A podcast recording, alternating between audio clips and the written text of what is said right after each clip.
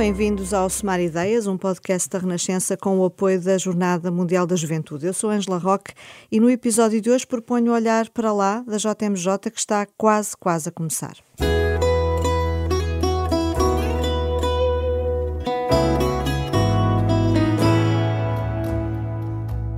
Queridos jóvenes, en medio de todas estas crisis, ustedes tienen que ir preparando, ayudando a que el evento de agosto del 23 sea un evento joven, un evento fresco, un evento con vida, un evento con fuerza, un evento creativo.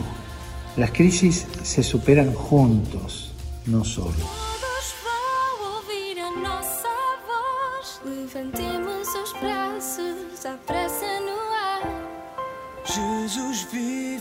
nos deixa sós, não mais deixaremos de amar. Adelante, coragem e até Lisboa.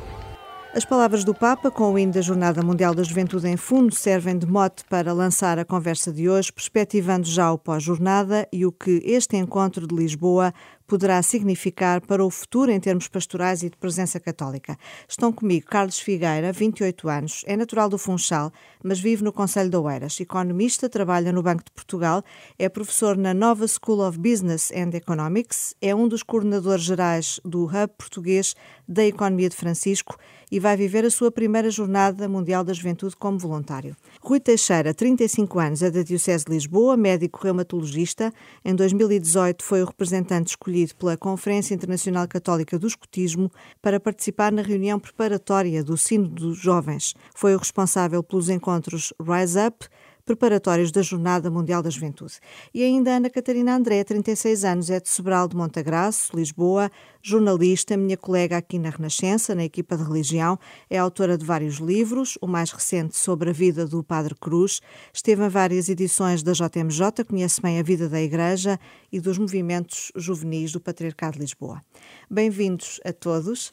Carlos, começo por si e por este projeto da Economia de Francisco, ao qual o Papa deu asas e incentivou, desafiando os jovens a encontrarem um modelo económico mais justo e mais amigo do homem.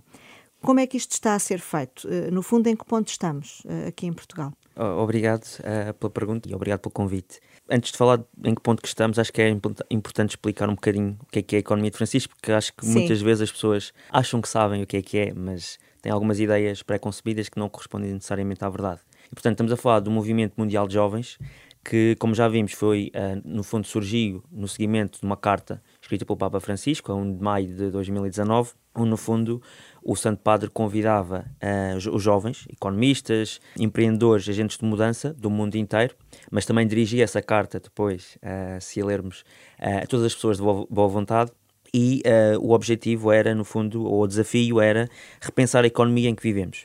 No fundo, era dar uma alma à economia do amanhã.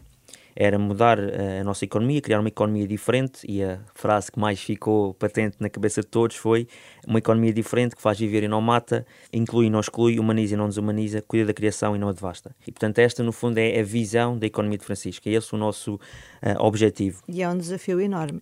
É um desafio muito grande, de facto. Dizer também que a nossa inspiração é São Francisco de Assis, portanto aqui a primeira ideia que pode ser às vezes errada é que a economia de Francisco, que o Francisco é o Papa e não é. Exatamente. A nossa inspiração de facto é São Francisco de Assis, que de facto no seu tempo, ouvindo o Espírito, iniciou no fundo um processo interior de conversão também, um processo exterior, desencadeou outros processos, como o de Santa Clara de Assis também, e no fundo é o santo da atenção aos mais pobres, do cuidado da criação, foi um construtor de pontes, o promotor do diálogo, e por isso é que também é a nossa inspiração, e é um bocadinho isso que nós temos como objetivo e aquilo que fazemos. Isto depois, houve uns encontros, para quem não está tão dentro do assunto, sim, houve uns encontros com jovens do mundo inteiro, sim, no Vaticano, mas depois cada país foi pondo em prática, foi desenvolvendo este projeto, está a desenvolver este projeto, não é? Sim, ou seja, esta carta saiu em 2019, não é? E o objetivo inicial era haver um encontro em Assis em março de 2020. Depois obviamente, veio a pandemia e trocou-nos as voltas, mas se calhar teve aqui um efeito positivo, que foi aquele objetivo de ser um evento, um encontro, passou um movimento. Ou seja, os jovens, no seu espírito próprio, foram-se adaptando, criando aqui ligações, utilizando as redes, portanto, a tecnologia que temos disponível neste momento, foram-se ligando, foram se organizando.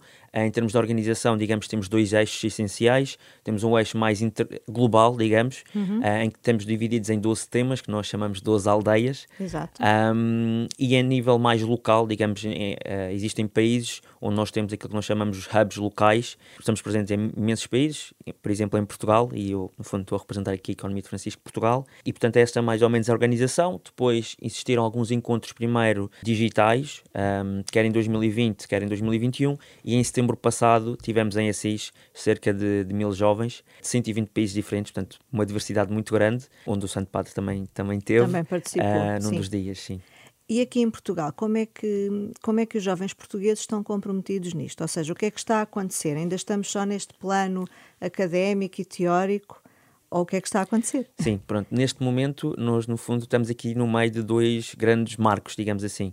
Tivemos um evento em Assis em setembro, não é? Isso também, digamos que, obrigou aqui algumas... Foi um momento também de pensarmos e de refletirmos e de nos reajustarmos, em algum sentido. Mas neste momento também temos um grande foco, que é a jornada.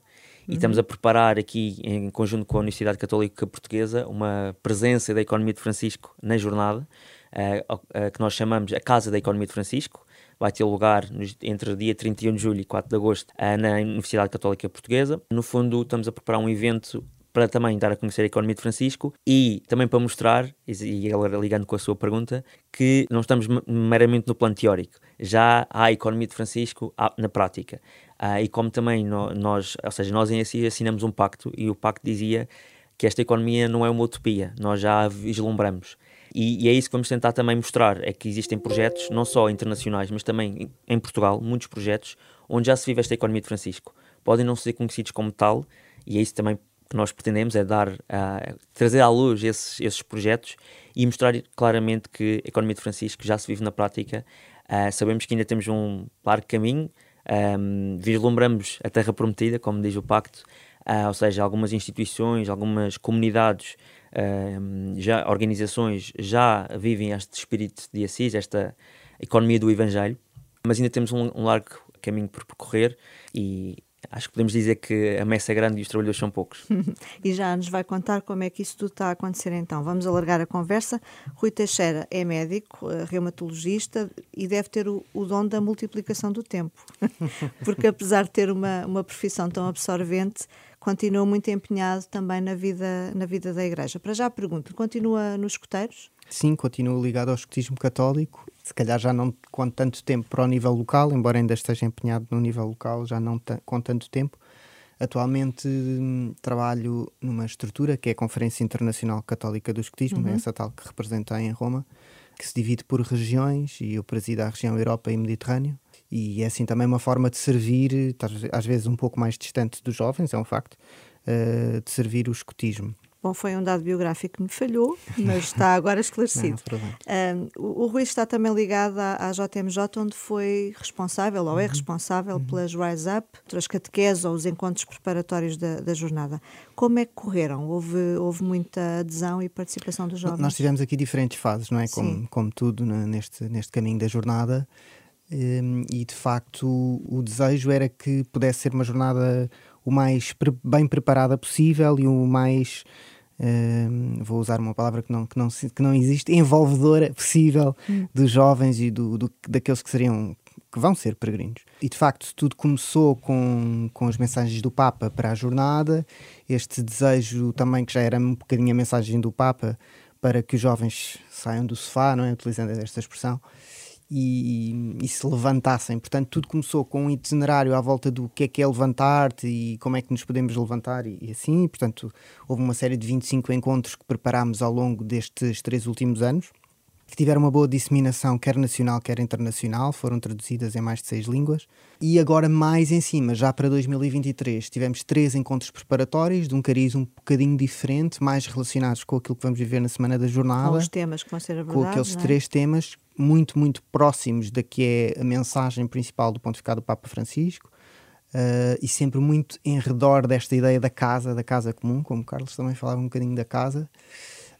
Portanto, a ecologia integral, o aspecto da amizade social e depois o anúncio de Cristo vive, que é também uma mensagem-chave. Uhum. E aqui, como já estamos muito em cima, não é, da jornada, e há outras preocupações que se põem, talvez aí as realidades eclesiais locais não possam não ter conseguido aderir tanto, porque estamos todos preocupados com outras coisas. Mas o envolvimento tem sido positivo. O balanço que faz é positivo. Claramente positivo. Isto foram reflexões prévias aos encontros que vão também decorrer em agosto, e são vários, só conferências, estão previstas 28, entre muitas outras coisas que vão acontecer. Do seu ponto de vista, vai ser um momento importante para a mobilização dos jovens na Igreja esta jornada e depois o pós-jornada, o que fica para o pós-jornada. O desafio desde o início, não é? É que haja um processo de envolver e que depois no pós-jornada também alguma energia nos mobilize para continuar. Obviamente estaremos muito cansados depois de 7 de agosto, mas que haja energia para continuar e que possa haver até alguma renovação da pastoral juvenil, no contexto de outras pastorais. O desejo da organização foi que as tradicionais catequeses não fossem catequeses unidirecionais, em que os bispos ensinam alguma coisa aos jovens, em que houvesse, lá está mais uma vez, algum envolvimento, houvesse uma conversa dos bispos com os jovens. Daí depois também esta mudança do conceito de catequeses para encontros, Rise Up, e preferimos esta designação de encontro. E sim, penso que será uma boa ferramenta. Obviamente que eu também tenho alguma experiência de jornada e nós sabemos que há 1001 formas de viver uma jornada e que também conforme a nossa fase de vida, o sumo que tiramos pode ser diferente, mas acreditamos que semeamos alguma coisa e depois alguém há de colher. Em quantas jornadas participou? 3. Em 3. Até agora. Ana Catarina André, para quem é jornalista como nós, este é um tempo de muito trabalho. Sei que já participaste noutras jornadas como peregrina. Em quantas? Eu já estive em 3 jornadas, portanto esta será a 4ª. 2 delas como peregrina, uma a trabalhar e esta agora será novamente também a trabalhar. Conheces muita gente ligada a várias jornadas que já se realizaram. O que é que um evento destes, em tua opinião, pode significar de facto para a Igreja em Portugal e para a pastoral juvenil, de mudança? Antes de falar da Igreja e da pastoral, acho que é importante falar dos jovens e de cada um deles. Da minha experiência e... eu conheço relatos de pessoas que foram a jornadas bem lá mais para trás, Roma 2000, por exemplo. Roma 2000 é uma jornada que marcou muita gente, sim. É uma referência grande, e outras também, Paris 97, etc. Essas não fui, por motivos de idade, mas em todas elas há uma experiência de universalidade e de encontro que só se materializa ali. Eu acho que quem nunca viveu uma jornada pode conceptualizar isto e pode ter assim uma ideia teórica do que é, mas depois na prática é outra dimensão. E é a dimensão também dos jovens que muitas vezes acham que estão sozinhos na paróquia ou que são cada vez mais uma minoria, e isso é uma coisa que com a laicização e sobretudo no continente europeu se nota muito, não é? Que a religião vai tendo um papel cada vez menos importante na vida dos jovens, mas num encontro como a Jornada Mundial da Juventude isso desaparece e ganha-se essa perspectiva de há tantos como eu, há tantos como nós, há tantos à procura, há tantos que querem uma vida com sentido e que veem no projeto de Cristo uma vida com sentido. E acho que isso é que é o mais marcante da Jornada Mundial da Juventude. A Igreja Portuguesa ganhará com a jornada se os jovens que beberem da jornada assim a viverem. Portanto, também depende um bocadinho dos próprios jovens. Quando falamos em Igreja, sim, parece que é só a hierarquia. Claro que há aqui um plano que tem a ver com a estrutura e com a maneira como se faz as coisas. E isso a Igreja Portuguesa pode aproveitar, e oxalá que aproveite esta oportunidade para se renovar nos procedimentos, na própria linguagem, na maneira como fala com os jovens, na maneira como propõe Cristo, e isso é um desafio à Igreja e à própria pastoral juvenil. Antes disso, eu acho que há este desafio de chegar a cada um de maneira muito única e muito individual. Agora, é uma oportunidade gigante. Nós não vamos ter outra Jornada Mundial da Juventude em Portugal tão cedo. A jornada foi criada em 86, portanto não me parece que vá voltar nos próximos 50 anos a Portugal.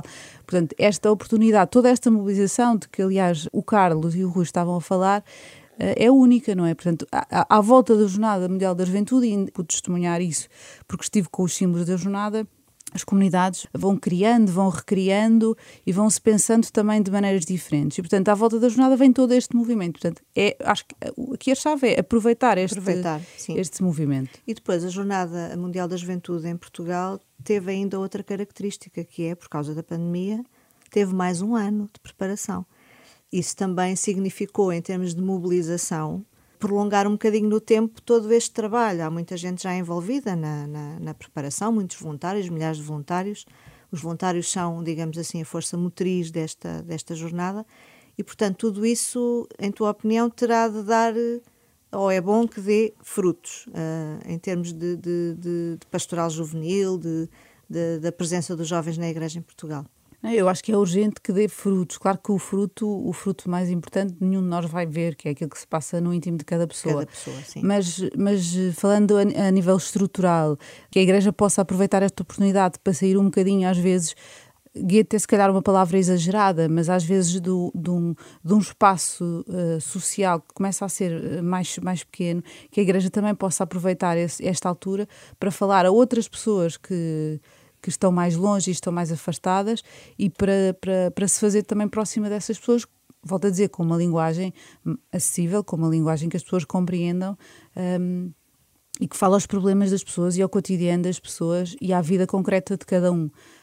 Não estou com isto a dizer que a teologia não interessa, não é nada disso, mas para chegar numa primeira fase a quem está longe é preciso desconstruir e é preciso simplificar aquilo que se quer dizer e aquilo que se quer passar.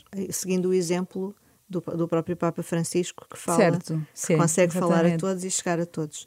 Tu conheces sempre muito bons exemplos das jornadas de outros países, falamos muitas vezes disso, na preparação dos nossos trabalhos e na perspectiva de reportagens diferentes. Há quem considera jornadas um celeiro de vocações. Podemos esperar isso também de Lisboa? Certamente. Seria estranho se isso não acontecer, porque quer nas jornadas onde eu já estive, quer nestas outras de que já ouvi relatos, e foram muitas, há muitos jovens que durante a jornada ou naqueles períodos antes conseguem perceber melhor aquilo que pode ser o seu projeto de vida. E eu vi muitas pessoas a quem isso aconteceu. E não estou só a falar da vida consagrada. Exatamente. Estou a falar também de pessoas que decidiram casar-se. Como aquele casal brasileiro que entrevistámos. Não é? Sim, sim, e que se conheceu numa jornada, só para contar aqui a história, conheceram-se na jornada do Rio, casaram-se, passaram o primeiro ano de casados na jornada de Cracóvia como voluntários, foram como voluntários à jornada do Panamá e estão aqui em Lisboa. Portanto, o Gustavo e a Fabíola. O Gustavo e a Fabíola, exatamente. Portanto, esta história mostra bem como a jornada muda a vida das pessoas e é um marco também na vida das pessoas. Também há pessoas que decidiram entrar no seminário depois de uma JMJ, portanto há espaço para todas as vocações e para cada jovem também descobrir aquilo que é chamado. E Lisboa certamente não será exceção. Carlos, a economia de Francisco, vamos então falar como é que isto está a acontecer, em termos práticos, o que é que está a acontecer? Recapitulando, nós vamos ter ali uma semana, não é? Dentro semana, no fundo é a semana da jornada, 31 de julho a 4 de agosto, onde vamos ter esta Casa da Economia de Francisco na Católica. Vai começar no dia 31 com um congresso, que é o 4º congresso sobre o cuidado da criação, que também está a envolver aqui o Vaticano na preparação deste congresso. Vamos ter presença de vários jovens da Economia de Francisco e o objetivo também é que saia de lá um manifesto, à semelhança do que aconteceu nos outros congressos deste género. Nos restantes dias, vamos ter aqui 3 dias temáticos, digamos, que também estão aqui muito ligados com os temas das catequeses, dos Rise Up, que falámos há pouco. Ecologia integral, fraternidade universal, e um deles também será a economia bem comum, porque estes são de facto os temas, os marcos, digamos, em termos de temas do pontificado do Papa Francisco, e são também os temas da economia de Francisco, digamos assim. Portanto, a ecologia integral, que eu gostava também de aproveitar para destacar, porque de facto é algo que nos é muito caro na economia de Francisco e que o Papa também falou muito, em particular na encíclica Laudato Si, quando nos apela a esta conversão ecológica no sentido integral. No fundo é nós reconhecermos que toda a realidade é una, portanto é toda uma realidade que é integrada e que nós procuremos, e eu acho que a jornada é um espaço próprio para isso, transformar o nosso coração em direção a um amor maior por Deus, por nós próprios, pelos outros e pela casa comum. Pronto, e acho que também já relacionando com mesmo com a própria jornada, acho que a jornada será, e eu assim espero pelo menos, um espaço, digamos, propício para isto, e que cada um de facto também se encontre com Cristo vivo nesses dias. E depois temos também a Fraternidade Universal, também liga muito aqui com a encíclica Fratelli Tutti, e de facto esta realidade que nós nos devemos amar uns aos outros, independentemente do sítio onde estamos, da nossa vivência, da nossa condição social, etc. E depois a economia bem comum, aqui também muito, muito ligado à economia de Francisco, e o tema da economia vai ser muito discutido nestes dias, não só neste, mas nos outros também. E como eu dizia há pouco, ao longo destes dias vamos visar também, não só dar à luz alguns projetos que surgiram no âmbito da economia de Francisco, a nível mais, se calhar, internacional, outros em Portugal, que se calhar não são assim tão conhecidos, e que também, ou alguns que são, mas que se calhar não se associa à economia de Francisco, e que nós pretendemos mostrar. Isso é uma das dimensões. Outra dimensão, e aí contamos que também que alguns peregrinos estejam connosco nesse dia, também faço o apelo para quem quiser nos visitar nesses dias. Vamos ter conversas sobre mais diversos temas, conversas desafiadoras, digamos, onde vamos apelar também aqui a esta dinâmica, e não vamos querer uma conferência habitual, digamos assim, e aqui ligando com o que o Rui estava a dizer há bocado, das catequeses que mudaram o nome para um encontro, e de apelar aos jovens também participem. Na Economia Francisco fazemos muito isso. É também dar aqui o protagonismo aos jovens. Não vamos ter aquelas conferências habituais de termos um especialista de um tema, um orador vai falar só sobre aquele tema. Não, vamos ter conversas onde vamos ter os jovens também a assumir um papel de protagonismo, a debater, e aqui não só os jovens que nós vamos, por exemplo, convidar, mas também os jovens que nos visitarem. Também vai haver espaço para quem nos visitar também poder participar e contribuir para esta dinâmica, para que aqueles dias sejam de facto, deem frutos no fundo, e que sejam geradores de vida, que é também muito aquilo que se espera da Economia de Francisco, que é que nós transformamos a economia para ser uma economia da vida. Falamos da Economia de Francisco e, de facto, como sublinhava, isto tudo está interligado. Os próprios temas que no pontificado do Papa Francisco têm sido centrais, no fundo, não podemos olhar para eles de forma estanque, não é? As coisas relacionam-se todas. Isso leva depois a um novo paradigma de comunicação, que o próprio Papa também nos propõe a todos. Estamos num momento, de facto, também especial, desse ponto de vista, de conseguir, como jovens, de conseguirem perceber que isto tudo está interligado, e que para mudar o futuro temos que olhar para a economia, temos que olhar para o ambiente, temos que olhar para o outro como irmão. Costumamos dizer que temos a geração mais diferenciada de sempre, etc, etc, e às vezes, se calhar, demasiadamente diferenciada em determinados nichos, e penso que isso até pode ser um desafio para que os jovens, apesar de serem super diferenciados nos seus nichos, apesar de talvez de estarem cada vez mais confortáveis naquilo que fazem até profissionalmente, não é? Para nós, e podemos ver os estudos, não é? Parece ser algo que os jovens valorizam muito, não é? O seu bem-estar profissional e a sua diferenciação profissional. Isso parece ser um desafio que eu acho que o Papa tem lançado bem, não só aos jovens, obviamente, de olhar também para além das fronteiras, das caixas, e parece-me ser um desafio, não é? Portanto, que o economista não veja só aquilo que normalmente é... Estou farto de aprender aqui neste programa com o Carlos.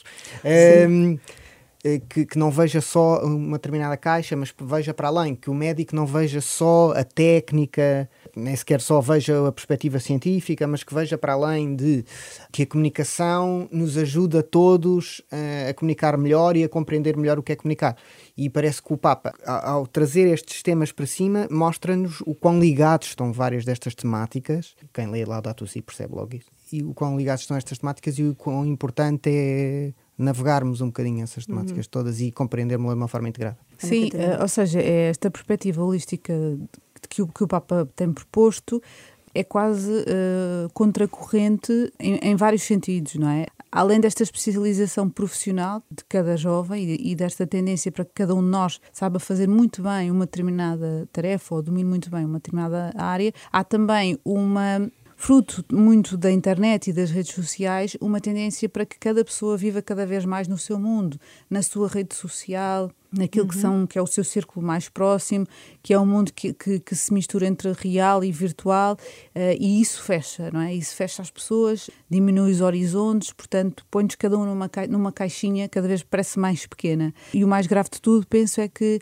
muitas vezes sem noção de que estamos nessa caixa tão pequena e de que nos falta esse horizonte todo. E, portanto, o Papa, ao mostrar, por exemplo, no caso da questão ambiental, que é uma questão transversal, está a dizer-nos isso, não é? A questão, eu lembro-me, quando andava no ensino básico, no ensino secundário, a questão ambiental era muitas vezes apresentada como um nicho, não é? Temos de reciclar, cuidar dos oceanos, mas não havia aqui uma noção do impacto que isso tinha depois a todos os níveis, não é? Na nossa vida social, na própria economia, portanto, neste todo. E o que o Papa faz é isso, não é? Vai contra a corrente, de certa maneira, mostrar-nos que é preciso fazer aqui um zoom e olhar para isto com uma lente mais ampla, muito também no seguimento daquilo que ele tem dito, não é? De contrariar este individualismo em que cada vez mais vivemos. E estava a ouvir-te e a pensar que até do ponto de vista da comunicação e do jornalismo, conhecer as encíclicas do Papa também ajuda a ter uma visão integrada das coisas, tudo está relacionado, a guerra, o clima e a questão ambiental, há cada vez mais refugiados climáticos, portanto também até... É para nós também... Do ponto de vista profissional, não é? Para nós é também aqui esse alerta, porque nós jornalistas temos uma tendência grande, fruto também daquilo que é a maneira como nós trabalhamos e como as pessoas também consomem informação, de afunilar bastante os temas, não é? Uma notícia sobre a guerra na Ucrânia é uma notícia sobre a guerra na Ucrânia, fruto daquilo que também é uma notícia e da essência do que é uma notícia. Mas depois cabe-nos a nós, e neste mundo cada vez mais complexo, ajudar as pessoas a perceber estas relações com as outras áreas, não é? E o impacto depois que isso pode ter a vários níveis. Claro. A questão, por exemplo, dos refugiados climáticos é uma delas. É um ótimo exemplo para se perceber isto. Carlos é professor na nova SPE. Fala-se da economia de Francisco. Os alunos futuros economistas estão mais sensíveis a estas temáticas e a este olhar abrangente que é preciso ter. É assim, eu também dou aulas ao primeiro ano, só para fazer também uma contextualização da faculdade. Então é importante, é importante. Eu diria que, de alguma forma, ainda vai faltando esta perspectiva de que tudo é uno e tudo é, digamos, esta perspectiva integral da realidade. E que a economia não está desligada disto, exatamente, não é? E portanto também acho que é o papel dos professores passar essa mensagem. Não se fala ainda diretamente da economia de Francisco, mas eu também falo por mim, indiretamente vamos apelando aqui a princípios e ao ensinar-lhes as bases que eles vão usar nas análises económicas e etc, também passar-lhes alguma desta, não só esta compreensão de que tudo é uno e que tudo está interligado, mas também algumas preocupações com a equidade. Não importa só a eficiência, também temos que ter em conta a equidade, por exemplo, e esses conceitos também, a diferenciação entre eles, que é muito importante. E muitas vezes estamos a olhar para determinados modelos e estamos muito concentrados na eficiência, mas também temos que saber fazê-los pensar para fora dos modelos. O que é que eu vou dizer com isto? É que os modelos são simplificações da realidade e, portanto, há diversas variáveis que ali estão a ser, digamos, colocadas como constantes e que não estão a variar, e nós sabemos que, lá está, a realidade está toda interligada e que basta aqui uma variável mexer para aquele modelo, se calhar, que está a abstrair de determinada realidade, se calhar mudar as suas conclusões ou aquilo que prevê. E acho que também é nosso papel, enquanto professores e enquanto estar-lhes a ensinar as bases, também apelar a isso. E já agora, se me permitir, eu, aqui na conversa, sim, claro, surgiram-me duas ideias. A primeira está muito ligada com esta questão de estar tudo interligado e com algo que o Papa nos falava em Assis, no encontro, no seu discurso, em que ele falava aqui das diversas dimensões de sustentabilidade, e que eu acho que, pelo menos para mim, é muito importante, porque de facto a sustentabilidade ambiental está muito na ordem do dia, nós sabemos, e os jovens também estão muito alerta, digamos, para esse assunto. Depois ele falava também da sustentabilidade social, que também se vai reconhecendo. Há esta questão que há bocado falávamos, por exemplo, e ele falava disso também no encontro, determinadas decisões com determinado impacto ambiental também podem ter uma determinada consequência sobre as camadas mais pobres da população, os mais desfavorecidos e etc. E depois há outras duas dimensões da sustentabilidade que se calhar estão a ser um pouco esquecidas, mas também são muito importantes. E algumas também já fomos falando aqui, por isso é que eu me lembrei. Por exemplo, esta questão do digital. Portanto, há aqui uma sustentabilidade que ele falava, que é a sustentabilidade relacional. E ligava sobretudo com uma crise que se vive muito também no Ocidente, crise de relações, não é? Estão muito, os jovens muitas vezes estão fechados nas redes sociais, um bocadinho individualistas, fechados na sua caixinha, como fomos dizendo, mas de facto o homem é um ser relacional. E isso também se prova, por exemplo, quando pensamos que durante a pandemia que tivemos agora, não é? Que foi assim uma coisa que ninguém estava habituada, muita gente, e jovens em particular, sofreram porque não podiam ter contacto com outras pessoas. E isso também prova que o ser humano é um ser relacional. E depois também ligava à questão da família, que é importante para muitos jovens, a questão da família, e que também lá está, no Ocidente também está muito em crise. E como esta realidade também é íntegra e é interligada, nós também temos que criar as condições para dar espaço a que se privilegie a família e a relação com o próximo. E a última dimensão, que também é muito importante, era a dimensão da sustentabilidade espiritual, que, de facto, o Papa dizia que está muito em crise e que nós temos vindo a depauperar este capital espiritual que nós construímos ao longo de anos e que temos vindo a depauperar progressivamente. E muitas vezes nós tentamos camuflar isso. Há esta questão também do consumismo, ele falava, às vezes para camuflar a ausência de relações, queremos ter, possuir coisas. Mas, na verdade, o homem, primeiro que tudo, é um buscador de sentido, é um averiguador de sentido, um indagador de sentido. E só também, para não me alongar muito, destacar aqui também a questão de... Também tem a ver com a diversidade de perfis e de áreas de atuação, de profissões, etc.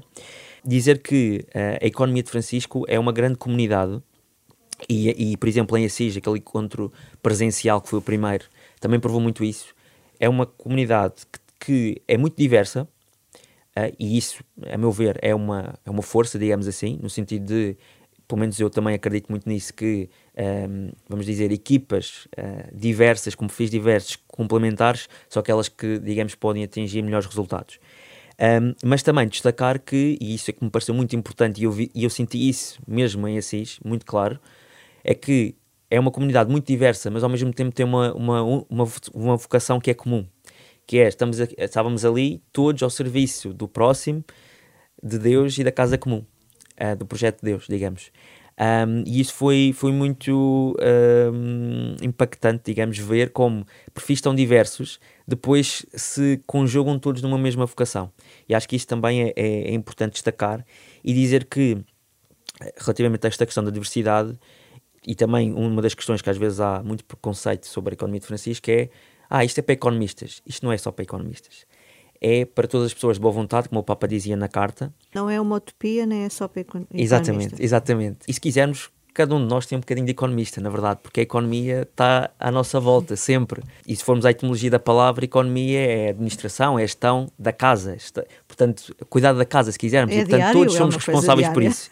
E era isso que eu queria destacar, é que todos somos responsáveis por isso. No interior da Economia de Francisco nós temos economistas, é verdade, são deles, mas temos também pessoas de direito, comunicação, médicos, etc. E todos somos chamados a ter um papel na construção desta economia diferente, uma economia com alma. Todos somos chamados, por exemplo, a mudar as nossas opções de consumo. Todos nós consumimos, não é? Todos nós somos consumidores e, portanto, as nossas opções têm um determinado impacto e devemos pensar nisso. Todos nós somos chamados a mudar a forma como nos relacionamos com o nosso trabalho, com os nossos amigos, com a nossa família, connosco próprios, com Deus. E por isso todos temos um papel nesta nova economia. E eu gostava de deixar isso bem claro, porque às vezes há é só para economistas, portanto eu não tenho nada a ver com isso. Não, todos somos chamados. Podemos ter papéis diferentes, é verdade. Aqui o objetivo do Papa era que os jovens fossem os protagonistas, e são, mas também somos de alguma forma acompanhados por alguns mentores, que são especialistas da área da economia, ativistas, especialistas no mundo empresarial, etc., que também nos vão acompanhando e também são importantes porque, não existindo à partida caminhos pré-definidos, que isso também às vezes pensa-se, a Economia de Francisco é um modelo económico novo. Não é bem, não é? Nós estamos a... É uma busca de um modelo. É, exatamente. E nós às vezes costumamos dizer que até temos mais perguntas do que respostas. Mas a verdade, e se nós formos ver também muito o pontificado do Papa Francisco, e começando logo pela exortação apostólica à alegria do Evangelho, o Papa diz muito claramente que nos devemos ocupar mais por iniciar processos do que em possuir espaços. Ou seja, se calhar é mais importante colocar as perguntas do que ter logo as respostas e do que ser apressado a chegar às respostas, que é uma coisa que também se vive muito no dia de hoje, que é, nós queremos tudo no imediato, queremos tudo rápido, para agora. Sim. E o Papa também nos vai ensinando que não deve ser assim, que também temos de ter, de alguma forma, coragem de ter paciência. É um processo lento, também frágil, como a própria humanidade, não é? Mas que se vai construindo aos poucos, e todos temos um papel nesta construção desse projeto. Fala assim disto tudo aos seus alunos? De alguma forma tento, sim. Ou seja, é um bocadinho mais difícil porque tenho um programa para cumprir, sim. Mas dentro do programa tento fazê-lo, sim. Vamos então falar do estudo que foi feito pela Universidade Católica, o estudo Jovens, Fé e Futuro, um estudo feito para a Conferência Episcopal Portuguesa, por causa da realização da Jornada Mundial da Juventude, que tem alguns dados muito curiosos, não só a questão da religiosidade, não é? Metade dos jovens dizem-se religiosos, dessa metade, 88% são católicos, e destes mais de um terço afirma-se praticante. Mas tem ainda aquele dado curioso, segundo o qual muitos jovens que se dizem não crentes têm por hábito rezar. Isto de facto mostra que há uma sede de espiritualidade. Sim, posso também partilhar aqui, fruto também daqui da minha experiência como jornalista, e há outros estudos que mostram precisamente isso, que os jovens têm sede de espiritualidade, não só os jovens, mas também os adultos e a população em geral, e que talvez fruto de uma herança cultural, continuem a rezar, porque viram os avós a rezar, os pais a rezar, mas que agora, estando mais desligados de uma religião propriamente dita, mantêm esse hábito, não só pelo hábito em si, talvez, mas acho que sobretudo por esta sede de espiritualidade. Acho que quando os jovens, quando lhes é dada uma proposta com sentido e quando são desafiados ao ponto de perceber quais são as questões que estão em cima da mesa e aquilo que é proposto de facto, para além daquela primeira imagem que se possa achar da catequese ou daquilo que a Igreja diz ou do que é a religião, passada essa fronteira, os jovens percebem que há questões que são questões que têm a ver com o âmago daquilo que nós somos, da essência de cada um, e portanto essa sede de espiritualidade está lá. Portanto, não me surpreende de certo modo esse número, fruto daquilo que eu tenho também visto e das pessoas com quem tenho conversado. Dizemos aqui que o jovem o homem é um indicador de sentido, não é? E por isso acho que é inexoravelmente necessário que se procure sempre esse sentido, e de facto a espiritualidade, penso que também vem muito nesta linha de procurarmos sentido, quer esse sentido se encaixe em determinados traços, em determinadas linguagens. E a Catarina falava aqui desta questão da linguagem e de como é que se comunica uma determinada proposta, no caso a proposta cristã, e portanto não me espanta que haja esta procura de sentido, quer nos jovens, quer nos menos jovens. Também achei curioso aqui esta proporção de jovens que se diziam católicos, depois a proporção que se diziam praticantes, e os que rezam, ou seja, há aqui uma... não é bem a mesma coisa. Portanto, há o católico, há aquele que é praticante, e o que é que isso quer dizer? E há os que rezam, não é? E de facto... Sim, sendo que no praticante o estudo teve em conta os que dizem que vão à missa, por exemplo, uma vez por semana. Poderá ser uma... mas também os que vão uma vez por mês, portanto é difícil de aferir, não é? É difícil, sim. Mas também fazendo aqui um bocadinho uma ponte, eu trabalho muito com jovens, não só neste contexto escotista, eclesial, mas também na Faculdade de Medicina, onde nós também vemos que imensos jovens ou se dizem católicos, mas não são propriamente praticantes, ou não se dizem nada, mas muitos deles assumem uma transcendência, uma procura de sentido para além daquilo que se toca, embora haja este, de facto, o risco do tecnicismo, e na nossa profissão isso é mesmo problemático, penso que na economia também. Portanto, ficarmos secos só ali naquela nossa área. Mas muitas vezes parece-me que sim, que os jovens querem procurar sentido, e têm noção de algo que não podem dizer, que não podem tocar, noção do mistério, no fundo. Depois encaixar pode ser um bocadinho, e acho que realmente há algumas coisas que a Catarina dizia aqui que efetivamente são barreiras que depois de ultrapassadas a pessoa se encontra uma certa liberdade para procurar esse mistério numa determinada linguagem. O problema é de facto que existe uma barreira e os jovens às vezes não querem ou não podem, ou por mil e uma circunstâncias, não é? Sim. Não há travessa.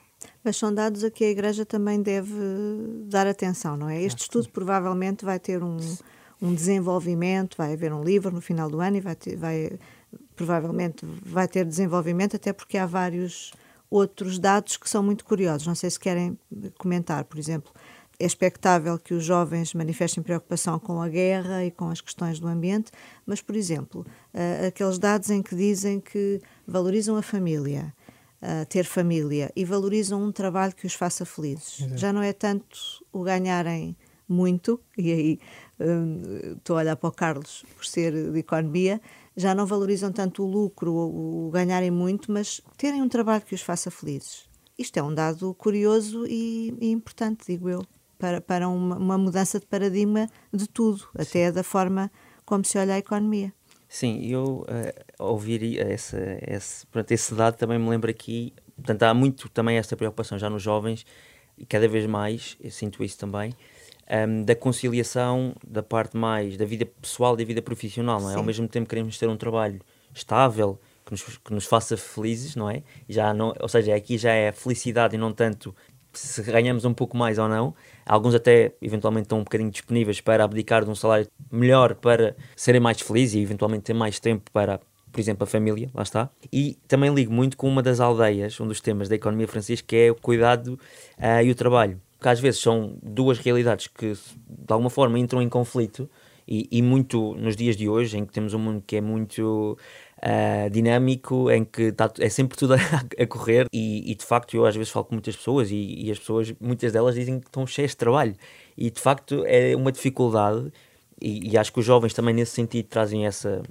alguma forma, uma frescura nesse sentido de tentar conciliar aqui a família e a atenção aos outros, o cuidado com é uma perspectiva diferente, não é? Ou seja, sim, os jovens hoje já encaram esta questão do trabalho de uma maneira diferente dos mais velhos. E sim, isso é positivo, do meu ponto de vista. Sim, claramente. Também acho, e é uma das preocupações que eu, pelo menos, falo por mim, tenho muito, e acho que também na Economia de Francisco temos, é de facto por dar as condições para que isto seja possível, não é? Porque muitas vezes, e por exemplo, Portugal, acho que é um caso onde isso é evidente, os salários são baixos, não é? Há pessoas que têm dois trabalhos, por exemplo, e precisam de os ter, e portanto, como é que, tendo dois trabalhos e vivendo ali no limite, digamos, porque sabemos, ainda por cima, num contexto em que vivemos, de inflação, em que as coisas, os preços subiram muito, os preços das casas não são, na maior parte dos locais, compatíveis com aquilo que são os salários portugueses, como é que depois se deixa espaço para as próprias pessoas, não é? Para uma relação com família e, ligando aqui à questão da fé, com tempo também para a oração, para a relação com Deus, não é? Uhum. E acho que isso é um desafio grande. E de facto lá está, o homem é um indicador de sentido e portanto também precisa dessa dimensão mais, não só de família, mas também espiritual. E também queria tocar aqui num aspecto, já agora se me permite, sobre o estudo. Os jovens estão muito mais abertos à questão do ambiente e têm essa preocupação, depois também a questão da guerra, etc. Mas também há um dado curioso que também foi destacado no estudo, que tem a ver com aqueles que se dizem ou ativistas ou que praticam voluntário, ou seja, que é a dimensão mais prática. E não sei só, eu acredito nisto, mas também tento pô-lo em prática, não é? Claro que também sabemos que isto, pronto, é um estudo e tem aqui algumas limitações, mas ainda assim, com essa salvaguarda, olhando para estes dados, eu gostava de, e também pegando aqui um bocadinho no tema da jornada, se calhar é mais um apelo, pegando no dado, que é o lema da jornada, o tema é Maria levantou-se e partiu apressadamente, não é? E que os jovens, e como o Papa Francisco também nos chama a ser protagonistas, se levantem, partam apressadamente, digam sim ao chamamento de Deus, àquilo que, aos temas que os tocam, não é? E que de facto tentem ser protagonistas e tentem comprometer-se. Ou seja, havia uma categoria de ativistas, de voluntários, depois também havia o participar em termos cívicos, mas votar só também não chega, não é? Portanto, temos que nos envolver, seja na política, seja em movimentos, em aliás, associações. Na apresentação do estudo, a coordenadora do estudo partilhou uma... Não era bem uma crítica, mas uma ressalva, uma chamada de atenção a este facto de haver esta vontade de fazer, mas às vezes os jovens não conseguirem ser efetivos nesse fazer. Portanto, é um dado de facto a sublinhar. Rui e Catarina, sim, não sei se querem... Não, eu queria dizer sobre este aspecto que muitas vezes há uma tendência para a própria Igreja olhar para os jovens e para a proposta que faz aos jovens sem ter em conta a realidade dos jovens e os seus anseios. E, portanto, é urgente ter em conta este tipo de dados, não é? Por exemplo, esta preocupação com a família, esta questão da felicidade, esta questão do sentido, para poder chegar aos jovens, não é? Para poder falar, para poder ir ao encontro deles naquilo que são as suas preocupações e que eu acho que evidenciam bastante preocupações realistas, ou seja, é o mundo em que vivem, é a sua realidade, e são as realidades, as questões também contemporâneas, mas acho que é a partir daí que se pode fazer esse trabalho. Naturalmente, a proposta da Igreja não vai mudar neste sentido, mas a forma como ela chega e a forma como ela se pode propor, essa sim pode ser mudada e, portanto, ter em conta este tipo de dados acho que é fundamental. O estudo está terminado depois de uma forma positiva e otimista, pareceu-me a mim, mas de facto há aqui muita complexidade e muita coisa para olhar, quer do ponto de vista social, quer do ponto de vista eclesial. Eu acho que sim, que a Conferência Episcopal Portuguesa e as dioceses têm que olhar com atenção. Que linguagem e que propostas é que se podem propor aos jovens com este ponto de partida, não é? Que, com estas dificuldades, com estas... Eu até diria que me guiaria mais pelo que aqui está em comum e por determinados aspectos e preocupações que parecem estar muito em comum, independentemente dos jovens dizerem crentes, não crentes, etc., do que as diferenças aqui apanhadas nesta amostra, embora acho que seja de valorizar esta questão da família e assim, porque o estudo destacava isso, não é? Mas eu diria que é muito importante, e na linha daquilo que foi o sínodo sobre os jovens, a fé e o discernimento vocacional, escutar os jovens num contexto que está muito em mudança e perceber que linguagem é que se pode falar com os jovens e que propostas é que se podem fazer. Porque realmente, e nós comentávamos aqui no início, sobretudo eu e a Catarina, que temos 35, sim, 36, e estamos aqui como jovens, não sei,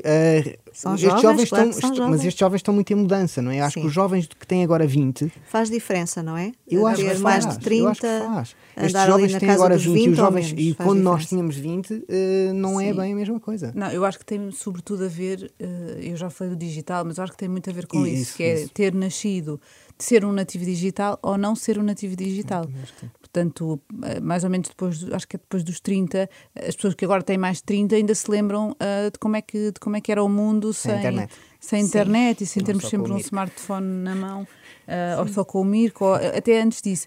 Portanto, isso faz muita diferença nas relações, sim, que se criam, sim, e na maneira como nós vemos o mundo, percepcionamos as próprias prioridades. Eu acho que é preocupante, e eu via no outro dia, uma colega nossa aqui da Renascença estava a comentar aquilo que é dado aos jovens no TikTok, e os vídeos que aparecem em primeiro lugar. Sobre isso, sim, e nós temos trabalho sobre isso. E é muito preocupante, não é? São conteúdos violentos, num caso às vezes são também conteúdos ocos, só de entertainment, mas alguns são de facto violentos.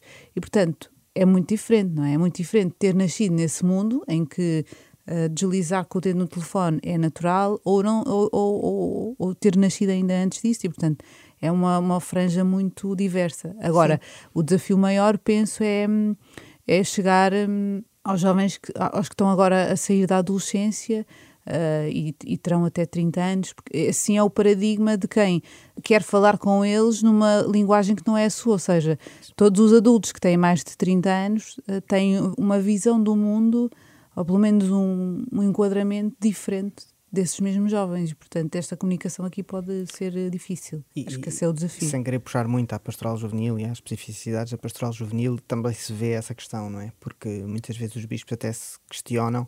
E recordo-me de uma vez quando apresentámos algumas conclusões das tais conversas sinodais aos bispos, para um bispo em particular perguntar: olha, eu continuo a perder todos os jovens quando eles se crismam, ou seja, nesta fase da adolescência. Sim. E de facto parece-me que é aqui um gap que é ainda mais difícil chegar até eles. E como é que isto se faz, não é? E se calhar, se eles estão, se o touch e o scroll down são a sua linguagem principal, não podemos falar como quem tem agora 30, não é? A um jovem de 16 ou 18. Ouvir é fundamental. Nós, à nossa escala, temos feito isso neste podcast que vai no 14º episódio, ouvimos diferentes vozes, diferentes jovens de várias idades sobre os mais variados temas e, de facto, os jovens têm muito a partilhar, pensam muito sobre as coisas, têm opinião e tem sido um gosto conversar com tantos e convosco também. Ana Catarina e Rui, ambos já estiveram em encontros com o Papa, mas não sei se puderam trocar algumas palavras com ele. Poucas. Não, poucas. Também não. Muito próximo, mas não, trocar palavras não. Exato, apertar a mão. Se tivessem a oportunidade agora, o que é que lhe diriam ou que pergunta é que fariam ao Papa? É sempre este desafio que eu lanço no fim de cada episódio. Catarina. Eu gostava muito de lhe perguntar o que é preciso fazer para que a Igreja se desinstale. E desinstale a vários níveis. Não só nesta questão de como fala às pessoas, de como se propõe e como fala aos jovens, mas se desinstale nas suas estruturas, nos seus processos. Perceba, e isto é uma questão acho que mais europeia do que de outros continentes onde o catolicismo vai crescendo, mas no caso na Europa, que a Igreja também ganhe esta noção de que tem um papel cada vez menos preponderante socialmente, infelizmente, e, portanto, tendo essa noção, como é que depois se pode transformar e pode agir? Eu gosto muito desta questão da desinstalação, de não estarmos confortáveis no que estamos a fazer, e é uma tendência do ser humano, não é? Portanto, todos nós gostamos do nosso cantinho, do nosso sofá. Mas o que é preciso fazer para que isto de facto mude? É também uma questão de mentalidades, sabemos. Eu gostava de ouvir sobre isso. E depois também o Papa de vez em quando fala sobre isto e sobre o papel também dos meios de comunicação, mas gostava muito de poder conversar com ele sobre também a forma como a Igreja utiliza os meios de comunicação e consegue, às vezes com sucesso, outras vezes com menos sucesso e com problemas, como todos nós sabemos, passar a sua mensagem e explicar-se, ou pelo menos falar sobre si. Não de uma forma unânime, porque acho que não é de todo esse objetivo, mas de uma forma esclarecedora, que quem quer ouvir, que consiga ouvir de facto aquilo que se está a dizer e que não haja muitas vezes ruído, ou às vezes até problemas técnicos de comunicação que depois impeçam as pessoas de perceber, por um lado, às vezes aquilo que aconteceu e, por outro lado, o que é que se quer dizer, de facto, em algumas situações. Portanto, gostava também de poder falar com ele sobre isso. Bom, no fundo, gostavas era de eu entrevistar. No fundo, sem dizer no fundo, sim. Sim, gostava mesmo, era... Gostava mesmo, sim, era de entrevistá-lo. Rui. Eu, antes de mais, gostava de o ouvir, porque não importa só ouvir os jovens, não é? E ele fala, uma das questões que não falamos muito aqui tem a ver com o diálogo intergeracional, que o Papa nos chama muita atenção, e gostava de o ouvir, de o escutar, já são 10 anos de pontificado, temos visto o seu percurso, mas ao ouvir, encorajá-lo e pedir-lhe que continue, porque de certeza que não é fácil a missão que leva pela frente e os desafios que tem, que nós se calhar nem metade sabemos. Depois gostava de lhe contar que a primeira vez que nos encontramos foi em Madrid, ele era arcebispo de Buenos Aires, ia no metro em Madrid. Fantástico. Exato. E encontramos, ele meteu a conversa com um grupo em que eu estava, contar-lhe isso, agradecer-lhe por gostar de utilizar os transportes públicos e perguntar-lhe quantas jornadas foi como padre e como bispo, porque de facto não sei, e devia ser uma coisa engraçada. No fundo, acho que se calhar precisava de um almoço para lhe fazer todas as perguntas, mas certamente que lhe perguntaria como é que ele vê para as próximas décadas os leigos, jovens e menos jovens, e de que forma é que a Igreja precisa dos leigos para levar esta missão de Jesus Cristo para a frente. Falámos aqui de rever estruturas, falámos de imensa coisa neste programa, mas e nós, em particular nós leigos, o que é que nos é pedido, não é? Quem devemos ser? Como é que podemos ajudar esta Igreja a ir para a frente, nomeadamente ajudar os jovens a caminhar, mas não só? Gostava muito de ouvir sobre isto. Carlos. Primeiro, antes de fazer qualquer pergunta, dizer que eu também já estive num encontro com o Papa em Assis, mas também não tive a oportunidade de chegar próximo e não falei com ele. Mas é muito difícil também perguntar alguma coisa ou escolher a que pergunta faria. Antes de fazer qualquer pergunta, eu agradeci ao Papa. Ele, de facto, tem muita confiança nos jovens, isso é evidente sempre, puxa muito por nós, entre aspas, desafia-nos muito. E, portanto, isso era as primeiras palavras eram de agradecimento. Depois, em termos de perguntas, eu teria muitas perguntas para lhe fazer, e se calhar a primeira que eu lhe perguntaria é se ele podia jantar comigo, almoçar, que era para podermos ter ali uma conversa mais prolongada. Uma conversa boa seria, primeiro, sobre um tema que ele já falou há uns anos, mas que eu gostava de ter uma conversa com ele sobre isso, que era qual é que é a sua passagem preferida da Bíblia. E ele na altura disse que tinha três, eu gostava que ele me escolhesse só uma e conversar com ele um bocadinho à volta disso. E depois a outra, que liga aqui um bocadinho com os desafios dos jovens de hoje, é algo que eu me interrogo sempre e tem a ver com esta questão da família. E eu muitas vezes uma coisa que penso é, espero um dia vir a ter filhos e como é que vou educá-los? E a minha pergunta era, que conselhos é que o Santo Padre dava a jovens que estão agora a começar a constituir família para que conseguissem, desde cedo, nas várias fases da vida dos filhos, educar os seus filhos na fé? Conselhos é que ele dava? Porque eu penso e acho que vai ser um desafio enorme educar alguém. Eu, quando penso nisso, eu assusto-me, porque é de facto uma responsabilidade muito grande e portanto eu acho que ele também é bom conselheiro e portanto pedi-lhe conselhos. Carlos Figueira, Ana Catarina André e Rui Teixeira, muito obrigada pela vossa presença neste episódio que encerra esta temporada do Sumar Ideias, um podcast da Renascença em colaboração com a Jornada Mundial da Juventude.